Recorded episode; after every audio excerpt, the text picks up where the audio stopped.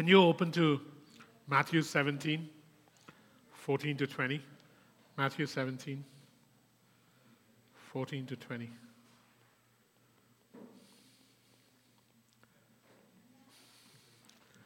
Matthew 17, 14 to 20.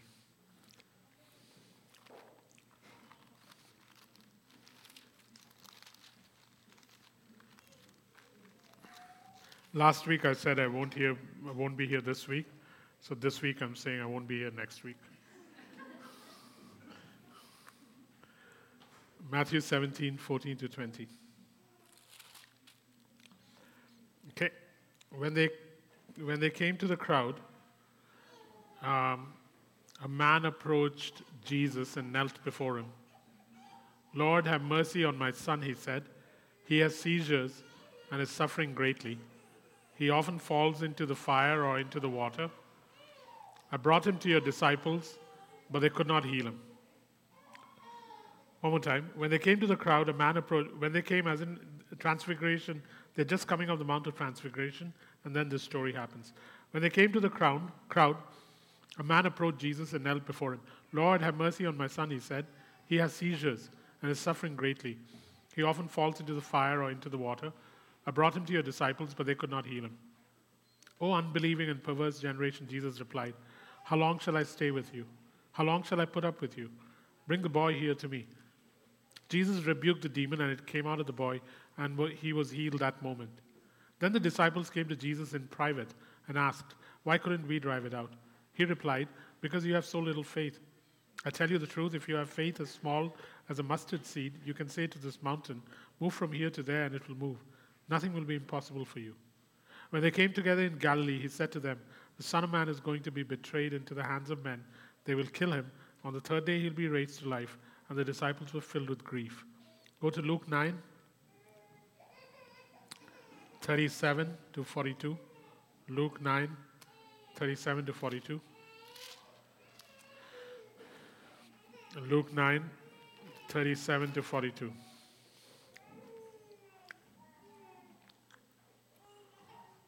The next day, when they came down from the mountain, a large crowd met him. A man in the crowd called out, Teacher, I beg you to look at my son, for he is my only child. A spirit seizes him, and he suddenly screams. It throws him into convulsions so that he foams at the mouth. It scarcely ever leaves him and is destroying him. I begged your disciples to drive him out, but they could not. O unbelieving and perverse generation, Jesus replied, How long shall I stay with you and put up with you? Bring your son here. Even while the boy was coming, a demon threw him to the ground in a convulsion. But Jesus rebuked the evil spirit and healed the boy and gave him back to his father. And they were all amazed at the greatness of God. While everyone was marveling at all that Jesus did, he said to his disciples, Listen carefully to what I'm about to tell you. The Son of Man is going to be betrayed into the hands of men. But they didn't understand what this meant. It was hidden from them so that they did not grasp it, and they were afraid to ask him about it. Let's go to Mark 9. Mark 9. Verse 14. Mark 9, 14. Mark 9, 14 to 30. When they came to the other disciples, they saw a large crowd around them and teachers of the law arguing with them. As soon as all the people saw Jesus, they were overwhelmed with wonder and ran to greet him. What are you arguing with them about? He asked. A man in the crowd answered, Teacher, I, teacher, I brought, my, brought you my son who is possessed by a spirit that has robbed him of speech. Whenever it seizes him, it throws him to the ground. He foams at the mouth, gnashes his teeth, and becomes rigid. I asked your disciples to drive out the spirit, but they could not. O unbelieving generation, Jesus replied, How long shall I stay with you? How long shall I put up with you? Bring the boy to me. So they brought him. When the spirit saw Jesus, it immediately threw the boy into a convulsion. He fell to the ground and rolled around, foaming at the mouth. Jesus asked the boy's father, How long has he been like this? From childhood, he answered. It has often thrown him into the fire or water to kill him, but you can do anything but if you can, but if you can do anything, take pity on us and help us. If you can, said Jesus, everything is possible for him who believes. Immediately the boy's father exclaimed, I do believe. Help me overcome my unbelief. When Jesus saw that a crowd was coming to the scene, he rebuked the evil spirit. You deaf and mute spirit, he said, I command you, come out of this, come out of him and never enter him again. The spirit shrieked, convulsed him violently, and came out. The boy looked so much like a corpse that many said he's dead. But Jesus took him by the hand and lifted him to his feet, and he stood up. After Jesus had gone indoors, his disciple asked, disciples asked him privately, Why couldn't we drive it out? He replied, This kind can come out only by prayer. They left that place and passed through Galilee. Jesus did not want anyone to know where they were uh, because he was teaching his disciples. He said to them, The Son of Man is going to be betrayed into the hands of men. They will kill him, and after three days he will rise. But they did not understand what he meant, and they were afraid to ask him about it. Three Gospels, three narratives gives you the entire picture of what's happening. And so it's important that we read all three. Otherwise, sometimes we don't know the full story.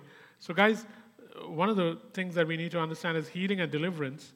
Healing and deliverance is part of Jesus' forever mission till we get to a place where the new heavens and the new earth appear.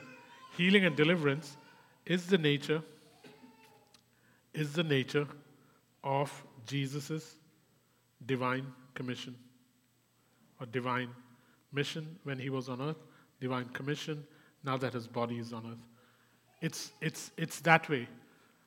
To, to, to think of it any other way based on your own experiences of failure is to, um, is to distort the nature of God. Let that be settled, eh? even amongst us, even amongst us as some of you who are leaders of house churches, your experience may not be healing and deliverance every time, but it does not negate the nature of Jesus' commission or Jesus' mission. And you should not support any other view.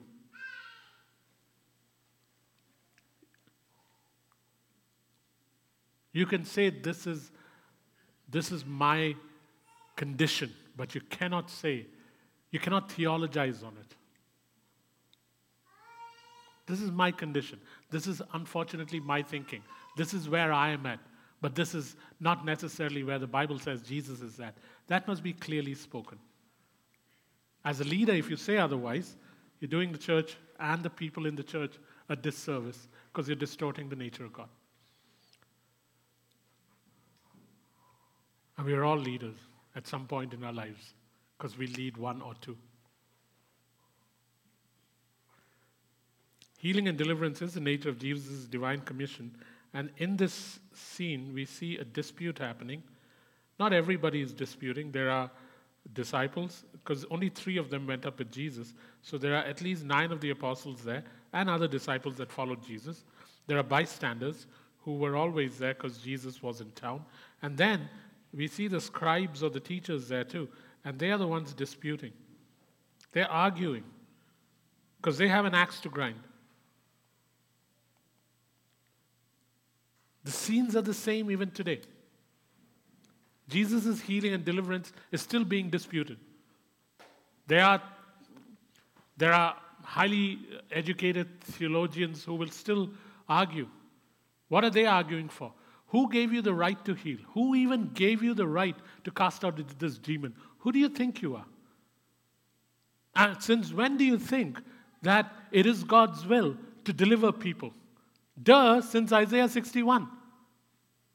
They didn't say duh, but because duh means something completely different in Greek. So um, it, it was this idea of how dare you pray for healing? And what makes you think you have the right to? This was a question they used to ask Jesus. And now, with Jesus missing, they're disputing the same thing with the disciples. That's a scene. And so many, so many of the scenes in this, these three narratives are so prevalent today. So prevalent today. Then there's the father. The father, as in the boy's father. The father, here's what's happening. Eh? He's, he appealed to the disciples. Why do you think he appealed to the disciples? He appealed to the disciples because the very term disciples means that they belong to a master, and that master was Jesus. And he appealed to these disciples because he had heard that their master heals. And so he expects that if the master heals, the disciples will heal because the principle of discipleship, the principle of discipleship in those days, and the same applies to us today, the principle of discipleship was that the messenger, the messenger of a man, is the man himself. The messenger of a man is the man himself. As this, is, this comes from a Hebrew word, shalia. Shalia means if, if I sent you someone as my representative or as my disciple, the, the, the idea was what he says is what you would say. That the messenger of the man is the man himself. They didn't see any distinction. This kind of discipleship today is politically incorrect. Jesus was a representative of his Father. He had to be what the Father is and says. During the Gulf War, I used to laugh my head off seeing the Iraqi uh, foreign minister come on TV while the US troops are running over Baghdad airport. They're asking him, So, how are things in Iraq? Everything is peaceful, everything is calm, everything uh, is going well, there's nothing wrong, nobody has come into. A, and in the background, you can see the scene. And in the scene, US tanks and Allied tanks are rolling onto Baghdad airport. But this guy has no other choice. Why? Because he has to say who he represents. We think we have leeway here. We don't. So this man comes to the disciples simply because if the master is Jesus and he heals and delivers, surely the disciples should be able to do so too, because the messenger of a man is the man himself. This is why Jesus goes on to say if you deal wrongly with any human being here on earth, know that you're dealing wrongly with me. Because every human being is actually and made in his image. Tselem, T S E L E M. But that's another story. Any questions on this? This is exactly, this is why nowadays it's fashionable to distance yourself separately, sufficiently from Jesus, so that what is expected of Jesus won't be expected of you. I'm only human. I'm just a man. And, and so we distance ourselves enough from Jesus so that the expectations that people have of Jesus cannot be expected of us. But in the ancient, ancient Middle East, that was not an option. Any questions? Where are we going with this? We are going with this saying if we say we are disciples of Jesus, there is a requirement that the messenger and the man, the gap between the messenger and the man get very, very, very narrow.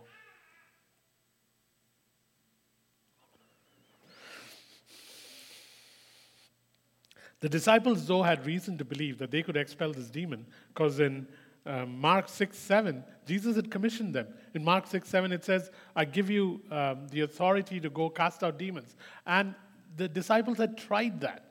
So when they went to cast out this demon, it was not, let's do some ministry. No, they were commissioned for it. They had good, valid reason to believe that they could do this.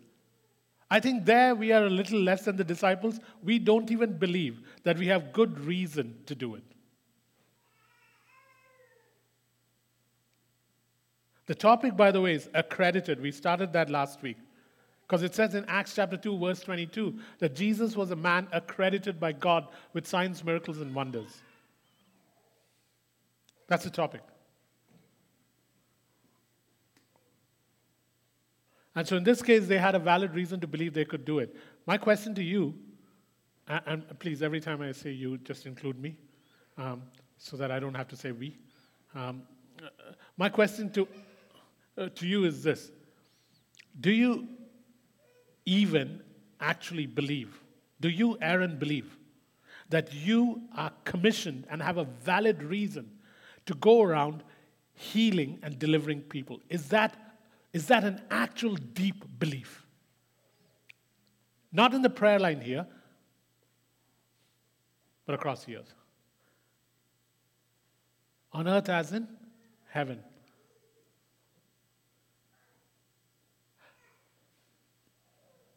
These are questions I must ask and you must ask because we can avoid these questions. The us and we helps avoid questions. The you hits home harder. You. See, it hit home a little harder, right? Yeah. Unfortunately, the disciples failed, and uh, they could not bluff their way out of it with an assurance that the boy would be okay. That's what we do. We pray for somebody, nothing happens, and we tell them, don't worry, it'll be okay. Sometimes the Lord works in mysterious ways. And uh, maybe tomorrow, maybe day after, maybe a year from now, maybe there's sin in your life. But they could not bluff themselves out of this. Because unfortunately, Jesus' reputation was that he heals, and he heals immediately. There are only three delayed healings in Jesus' life, and those three delayed healings was a matter of minutes. This is a super high standard to set. But if he's your master, what choice do we have?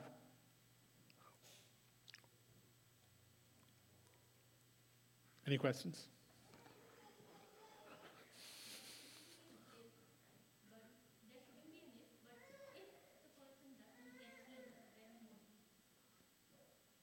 Yeah, reality.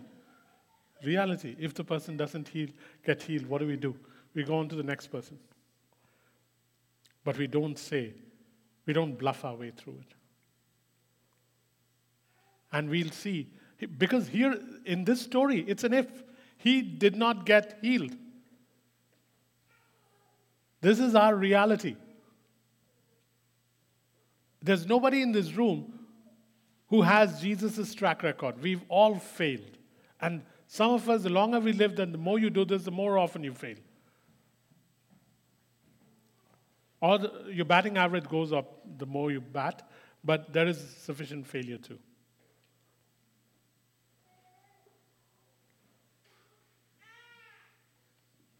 So, if is a reality in this story, it did not happen.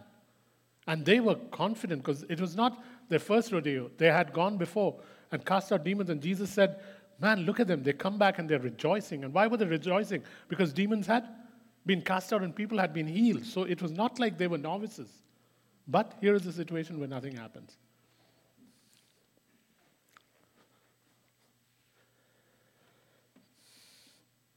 There's another problem here, guys. In Mark 9:22, you find that their inability to heal shook the father's confidence in Jesus' ability. Their inability to heal, their inability to heal shook the dad's confidence in Jesus' ability to heal.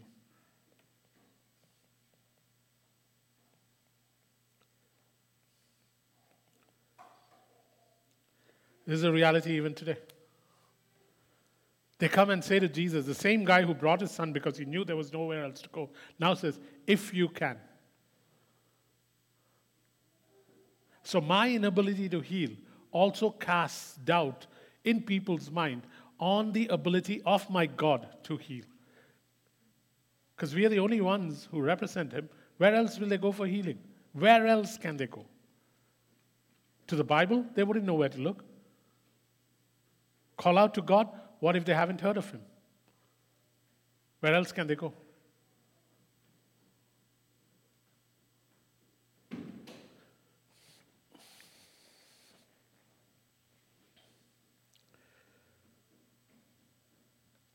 Now we come to a place where we look at Jesus and we find him displaying exasperation, weariness, anguish, frustration. How long shall I bear up with you? How long shall I put up with you? He's only been with them for about a year and some. Not like 17 years with me and us. And you see the Son of God, who is a perfect representation of the Father, experiencing or displaying all these emotions exasperation, weariness, anguish, frustration. So, is it perhaps possible that after he rose again, these emotions disappeared? Nope, he is the same yesterday, today, and forever. These emotions are real for God. And they are as real today as they were yesterday and day before and long ago.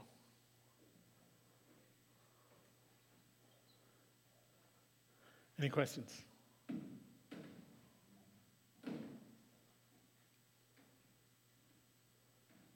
Jacob, this is such a discouraging message. If God is exasperated, weary, anguished, and frustrated, thank God He does something about it. Eh? But please don't think that He, uh, he, he, thinks it's okay and normal uh, when we pray for people not to get healed. He doesn't think that's normal. Perish that thought.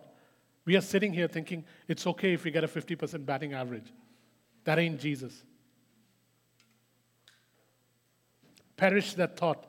That thought is what allows us to settle for less. Guys, you're looking at a guy who bats sometimes lower than 50. So if you think I'm pointing at you and you're feeling guilty, come join the club. I'm starting one.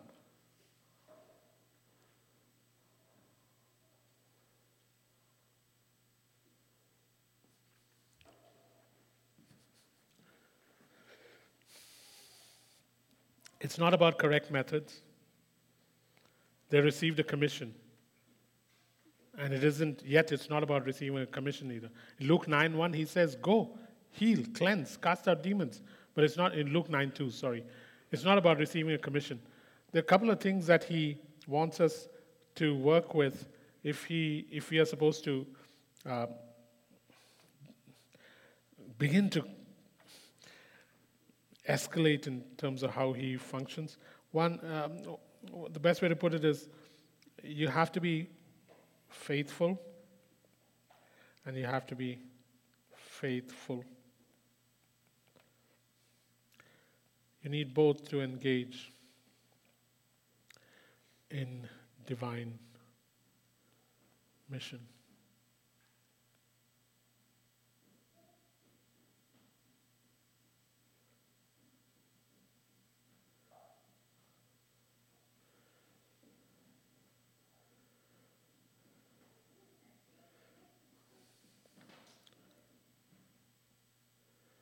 Um,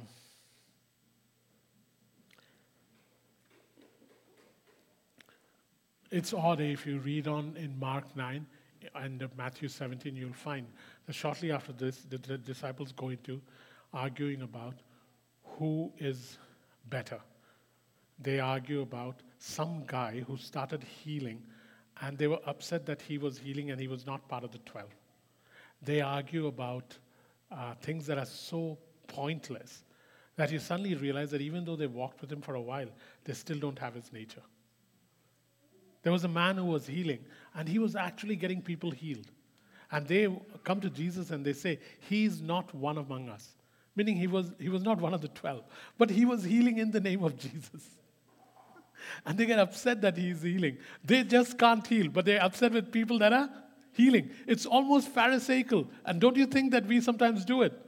Find another church or another someone who we don't necessarily think is functioning like we are, but when they begin to do well, you begin to scratch your how come they're doing this? This is exactly what the Pharisees did. How are you healing on a Sunday? And now the disciples are doing exactly what the Pharisees used to do.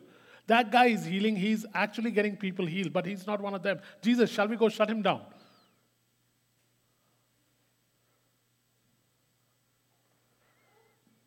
This story begins to expose so many of our present prevalent conditions. It's fascinating.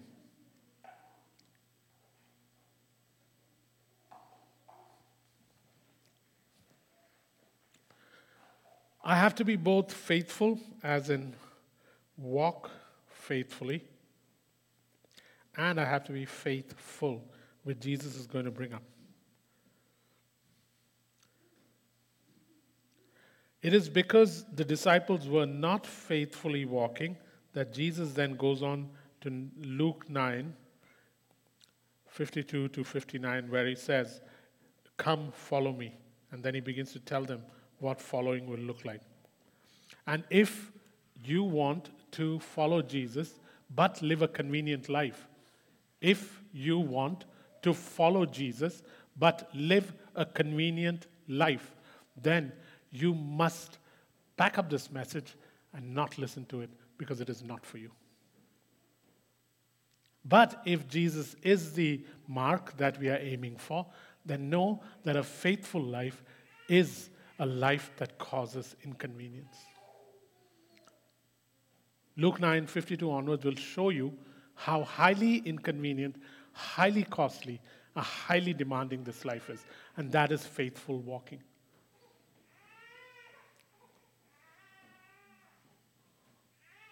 Should we read Luke 9:52? And uh, a man came to Jesus and he said, Jesus, I want to follow you. And Jesus said to him, Foxes have holes and birds have nests, but the Son of Man has no place to lay his head. Do you still want to follow me? As in, are you willing to forego the, the, the conveniences, the things that people normally have to do on a daily basis, live the way? Are you willing to forego that? Another man came to him and said, Jesus, I want to follow you. Jesus said, Come follow me. And the man said, Let me go first bury my father, and then I will come back with you. What was he trying to say? I will come and join you once my inheritance and my legacy and all the division of property and all is settled. I'll come and join you. Jesus said, Let the dead bury the dead. You come and follow me. As in, if you're going to wait till an opportune time and all the conditions are right, you cannot be my disciple. Another man came to him and said, Jesus, I want to follow you. And uh, Jesus said to him, If you set your hands to the plow and keep looking back, then you cannot be my disciple. As in, either Jacob, jump into this, put both hands to, your, to the plow, and start walking. If you keep looking back and are, and, are, and are constantly doing this, wanting to go with Jesus, but also not wanting to let go, then you cannot be my disciple. This is where he takes them to after he realizes that these guys have walked with me. Yes, they walked in the commission, but there are these flaws. In, in, in less than four or five months, uh, uh sorry, four or five weeks, in less than four or five weeks, he's going to be dead.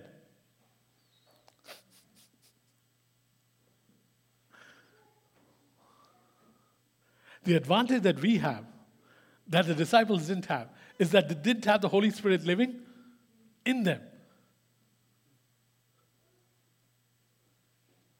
So we have an advantage over them.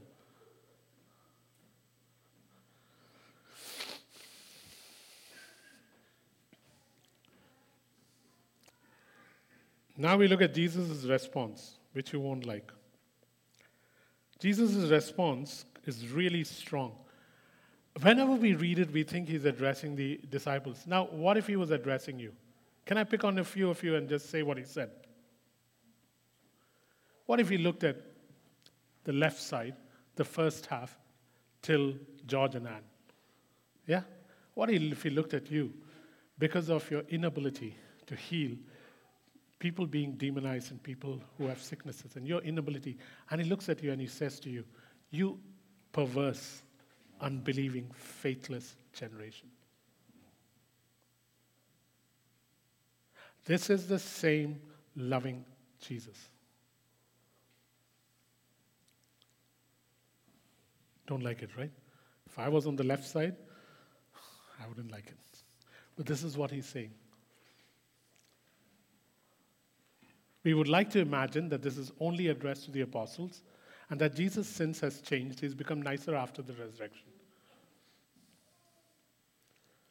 This is not not being nice.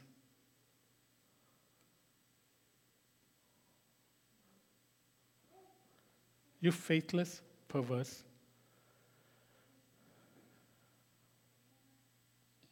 Generation. That's what he calls them.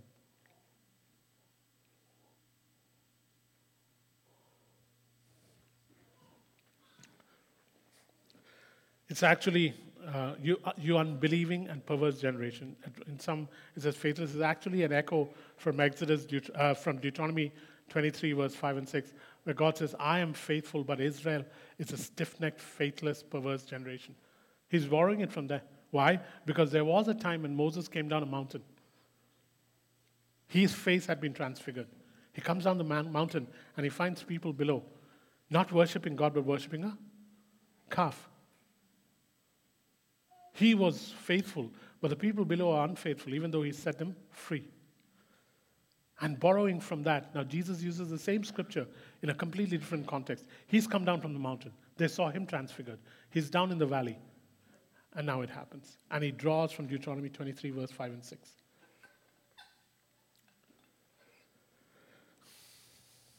Any questions?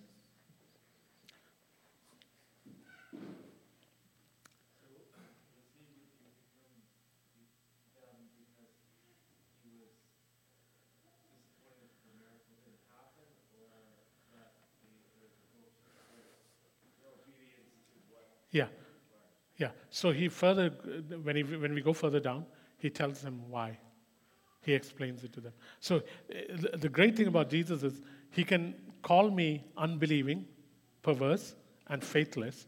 And then after that, in private, he can begin to help me not be perverse, unbelieving, and faithless. Because he takes them, there are two versions. One says, once they were inside the, inside the room, Jesus spoke to them. Another one says he drew them aside privately and he spoke to them. But he begins to address it. Our, our, our present problem is we are not even supposed to address it. Make everyone feel good about themselves. Thank God Jesus used these words, huh? not a pastor.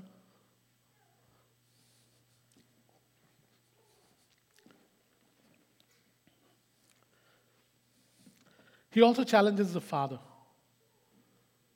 The, the boy's father, he challenges him too. And, you see this as another tendency nowadays amongst Christians and amongst non Christians also. Amongst Christians, it'll be if God will do this, I will believe him.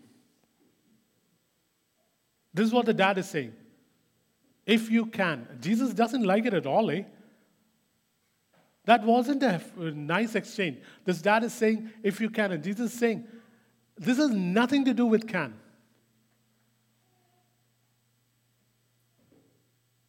He doesn't give it any oxygen.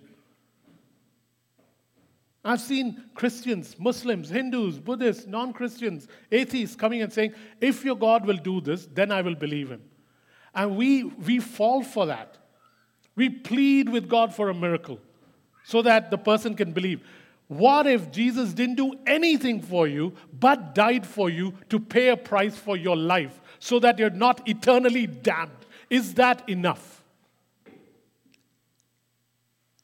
John Piper puts it this way We want a history maker because we have a sense of purpose. We want a sin remover because we like feeling not guilty. We want a pain remover because we don't like pain, we like pleasure. But we never go to Jesus simply because of the surpassing worth of who he is and what he's done. Paul talks about the surpassing worth of Christ and what he's done. We play into this. Jesus, please prove yourself to him. And Jesus will prove himself sovereignly if he wants to. But when this challenge comes in, it's not necessarily a God thing. Show me one place where God does something to convince someone of something.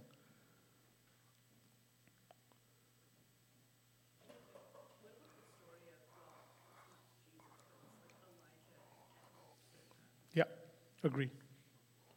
I can think of a few other Old Testament examples. But in the gospel narrative, you rarely find Jesus. Uh, I mean, I don't know if you watch that movie, but walk over my swimming pool, Jesus will refuse. Yeah. I mean, Jesus actually says back to the man, anything is possible if you believe. Yeah. So he takes away from the man the ability to say, if you can. What Jesus is saying is, this has nothing to do with my ability. This has everything to do with your belief. Ain't going to jump off no steeple for you.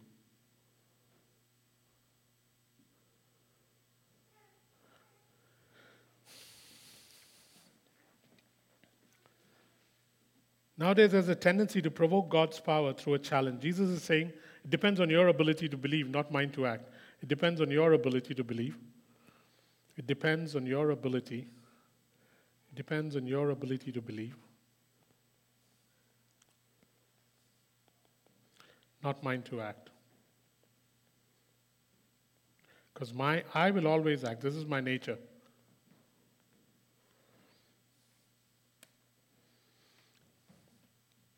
I once had a person in Indonesia come to me, and they brought their child with them, and uh, the guy who brought them, I felt like throttling him later, um, and he, she, so she comes to the challenge. She says, "If your God is true, tell me what my problem is, and ask your God to solve it." So not only don't I not know the problem, she wants me to find out from God what the problem is. And then after having found out the problem, she wants me to pray to God to heal it. And surprisingly, God did. That is the crazy part. This God is a kind, merciful, obliging God. He knows when it's a test and when it's not, eh? He knows.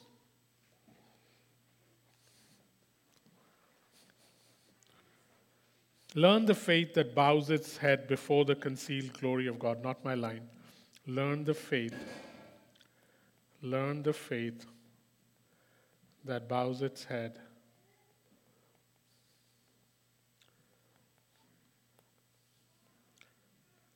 to before the concealed glory of God.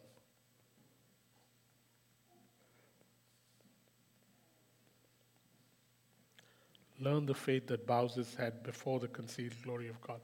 As in, can I, can I bow my head in faith instead of faith being something that I will only um, exert if you can convince me that you are able to do it? The other thing Jesus does that is strange is he rebukes the spirit twice. Eh? He says, Get out of this boy, and he says, Never come back again. Nowhere else in any other story does Jesus do that. Twice he rebukes him. Get out of this boy and never come back again. This, this particular spirit was a malignant, really evil spirit because it, it was able to resist the disciples.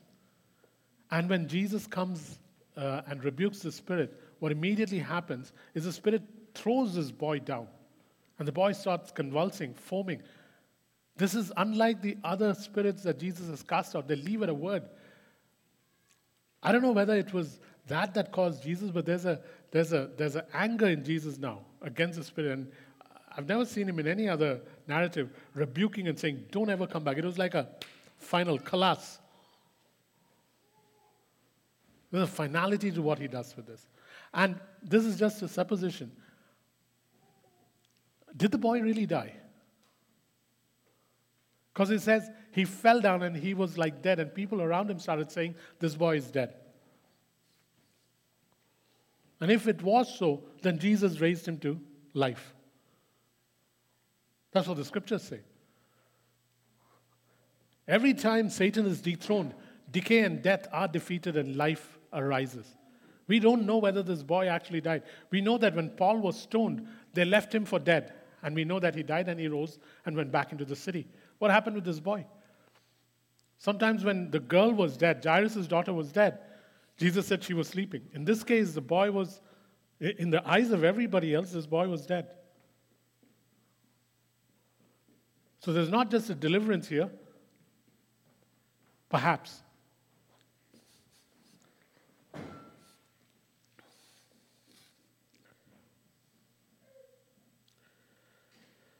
Alrighty, so now to go to Mark's question.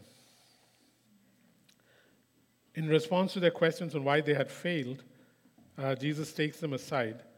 And uh, here are some of the reasons that come up. One, guys, uh, their faith is on and off, like ours. Their faith is on and off, like yours and mine, is on and off. Their faith is on and off. So sometimes um, when, uh, when they were in the boat and Jesus said, Go on to the other side, they had faith, but it didn't manifest. Other times, um, when they were sent to heal the sick and uh, cast out demons, faith was on. And they went and they came back rejoicing, saying, Jesus, even the spirits obey us.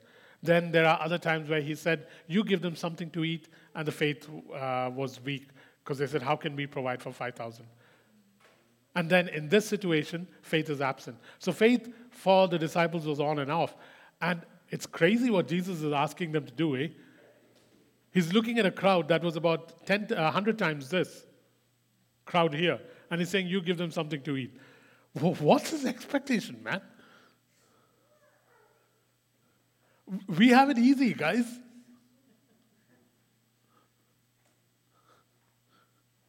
We have it so easy. Imagine if Jill was one of the apostles. Jill, give them something to eat. But Jesus, what do you want? Phoebe has two loaves and five fish.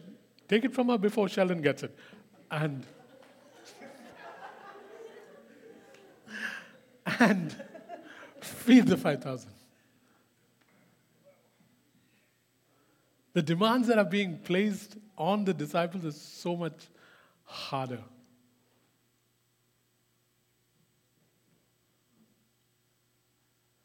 And he said, Where's your faith when he did that? And so here, faith is absent. Eh? So one of the things is their faith is on and off. And may I say to you that my faith and your faith is usually on and off? Some days uh, you show amazing faith, other days it's completely off. Second, and this is the crux of the matter, he says the expulsion of this kind of spirit could only happen through prayer. As in full reliance on the unlimited power of God, full reliance on the unlimited power of God, is accessed through and expressed, is accessed and expressed only through prayer. And in saying that, implicit in his statement is the failure to pray.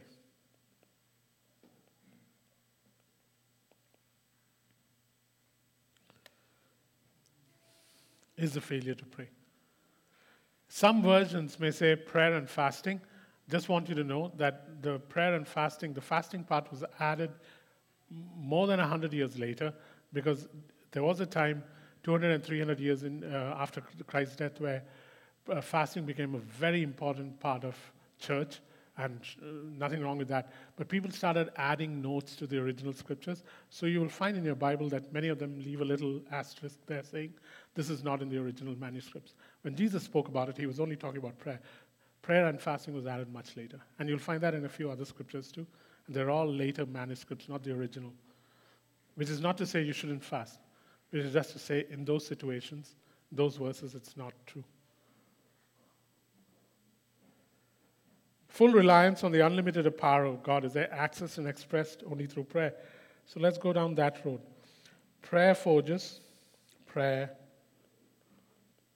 forges, as in shapes or fashions, fuels, as in sustains and uh, fragrances, as in makes sweet relationship. And therefore requires time.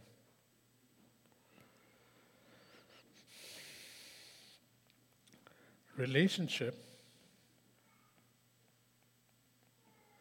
forges fuels, furnishes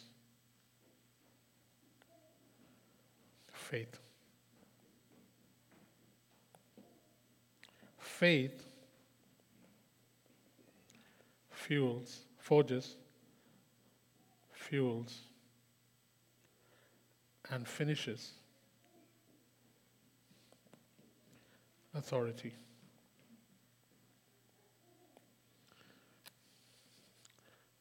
That's how it works.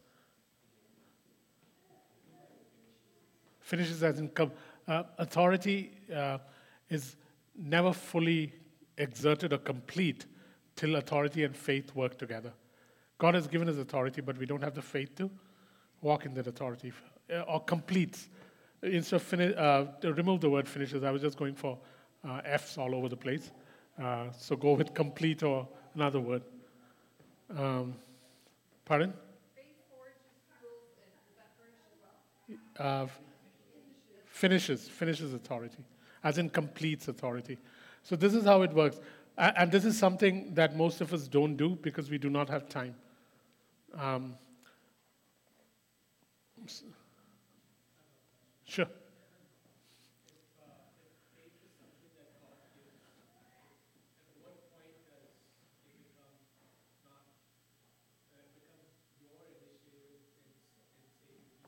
Yeah. Yeah. Yeah. So God gives everyone faith, um, but the faith is built through relationship. So, um, if I know God's nature, faith is easy to exert. If I do not know God's nature, then faith is difficult to exert. In any area in our lives where we know the nature of somebody, it is very easy to trust them. Any area of life where you, I'm not talking about God, in any area of life where you know the nature of someone, in that area you will trust them super easily. You don't even need to exert faith, it's, it becomes almost restful. And so God gives us faith to start with, as in, hey, I've given you the ability to trust me. But now develop that ability through relationship. Therefore, prayer forges or shapes or fashions, prayer fuels, and prayer fragrances relationship, and it makes a relationship rich. But it requires time because relationships require time. And so that's the first one. Once you have a relationship, now the relationship begins to fuel, forge, and furnish you the faith you require. Because once you know, once you're in a relationship with someone and you know their nature in an area, you are able to trust them so easily, so easily. In any area that you are excelling in faith, it is because in that area you have a relationship with God. In that area, more than I do. So let's assume you, you have this amazing ability to trust God for money. It is because in that area you have this amazing relationship with Him as provider. Let's say I have an amazing ability to trust Him for healing. Because in that area, when it comes to the nature of Jesus as healer, I'm confident of it. All of us have different areas, guys. Some of you are not afraid of losing your job. Others will panic, but you won't. Why? Because when it comes to jobs, you are super confident that God will take care of it.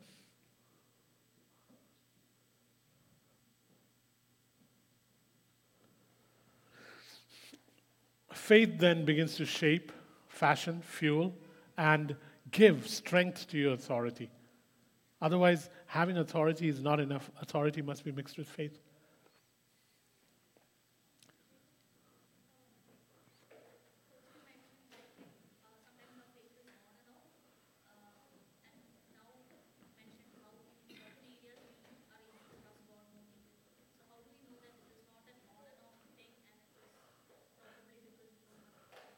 It could be both, yeah.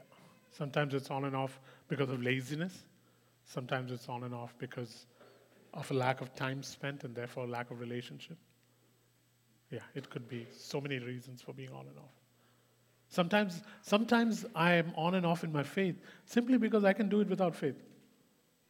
Why do I need God? I can do this on my own. One of the greatest enemies of faith is self reliance, not doubt. Self reliance. I can do this on my own.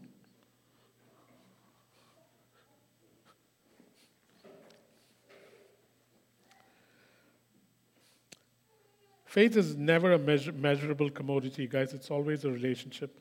And so, through prayer, you don't get superior faith. Through prayer, prayer you get superior relationship. And superior relationship allows you to fathom the unlimited power of God. You can't, it's not a measurable commodity. So it's not like you can have superior faith, but you can have superior relationship. And once you have superior relationship, you can begin to fathom the unlimited power of God. Once you know the unlimited power of God, you can use faith to draw on it. Once you know the unlimited power of God, different areas. You know the unlimited God, power of God as a healer? Well, then, now you have such easy ability to draw on it. You're in pain, but you're absolutely confident that you will be healed. You don't have money, but you're absolutely confident that you will have money.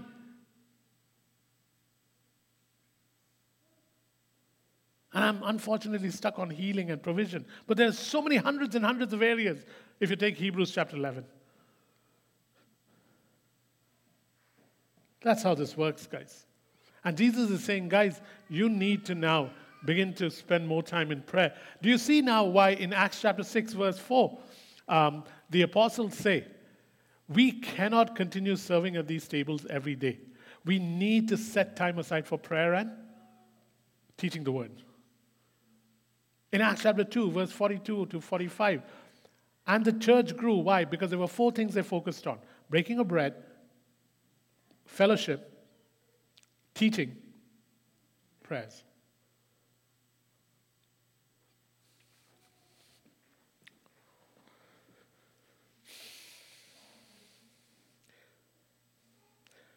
So let me end.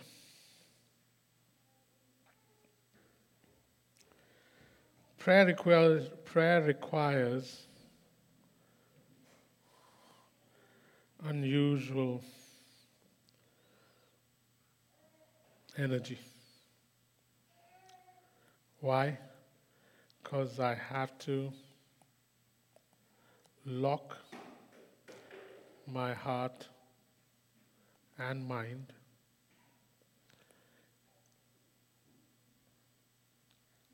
to an invisible person. And I must avoid mental drift. This is why it requires unusual energy. It requires so much energy to pray, man. Why? Because I have to lock my heart and mind on an invisible person. It's easy having conversation with a person that is live. Hey, Mark, and then you begin a conversation. You're talking about it, you're talking to an invisible person with a cup of coffee, and you have this thing called mental drift, where your mind begins to think, "Oops, I got to do that for Karen. Oops, I left a towel that was wet on the floor. Oops, didn't do this, didn't do that. So many things, mental drift, and it is so hard. You need unusual energy for this. This is why a crisis makes it so easy to pray. Whenever we have a crisis, it becomes easy to pray. Why? Because a mind and a heart immediately locks onto the problem. That's why we, we, we get so prayy during crisis, crises Because now there's a, there's a serious problem that I've got to lock my mind and heart on. Because if I don't pray this through, things won't work out good. So now it's like on my knees, uh, head buried, praying. But when everything is normal, we do not have the discipline of praying because it consumes a lot of energy. But what we do is because it is so difficult and our mind wanders, we decide, okay, we are such a creative, charismatic church. We'll spontaneously pray. Pray without ceasing. Like, just have conversations with God. Just, that's what the Father wants. Isn't that what uh, people who are in love do? They spontaneously talk to each other. And uh, you think to yourself, that's good. but that ain't enough, man. That they were doing anyway with Jesus. The disciples were walking up and down talking to Jesus about everything from carpentry to fishing. But what he was asking them to do was can you have deliberate times of dedicated prayer? And that was missing in their lives. And he says, because of this, you could not cast out the demon. Their ineffectiveness was because of a lack of prayer and a lack of faith. Lack of prayer. Unbelieving generation. Lack of prayer.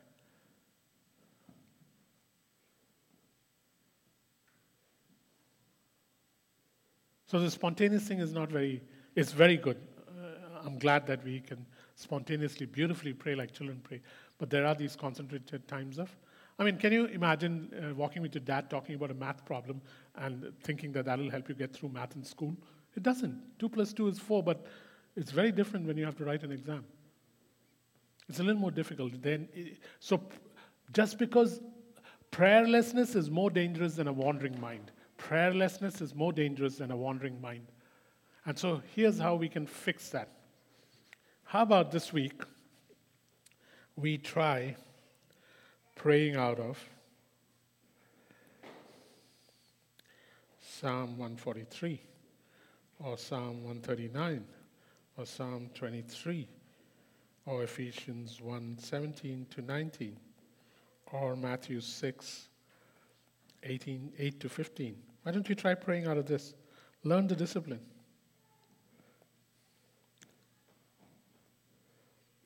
So this will take this this won't take away spontaneity, but it'll add to it discipline. Choose any of these. Maybe you have more. But choose one of these. Psalm 23. Father, you're my shepherd. I shall not want. Oh, shucks, I definitely want. So now let's start all over again. The Lord is my shepherd. I have nothing that I want. Not true, oh God. Start again. The Lord is my shepherd. I, oh my Eventually, you might get there. Psalm 139, same thing. Deliberate times of prayer. Just take these five. This can last you, some of us, this can last us to the end of Christmas.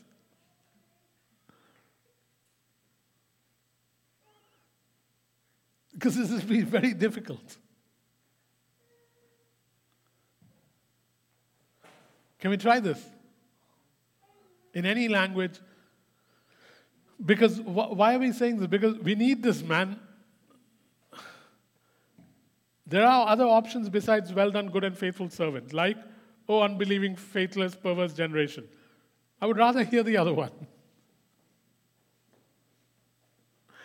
Your pastor is in the same boat as you when it comes to dedicated times of prayer, eh? As in, very good. I'm kidding, I'm kidding.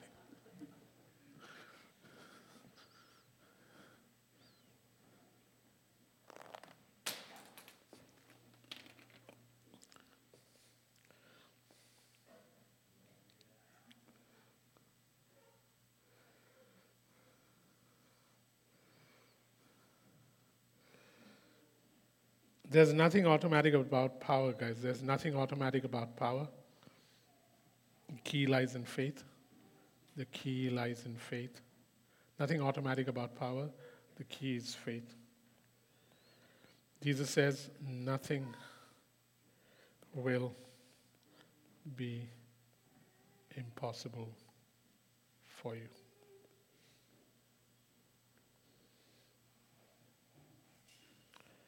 And he doesn't say great faith, he says mustard faith.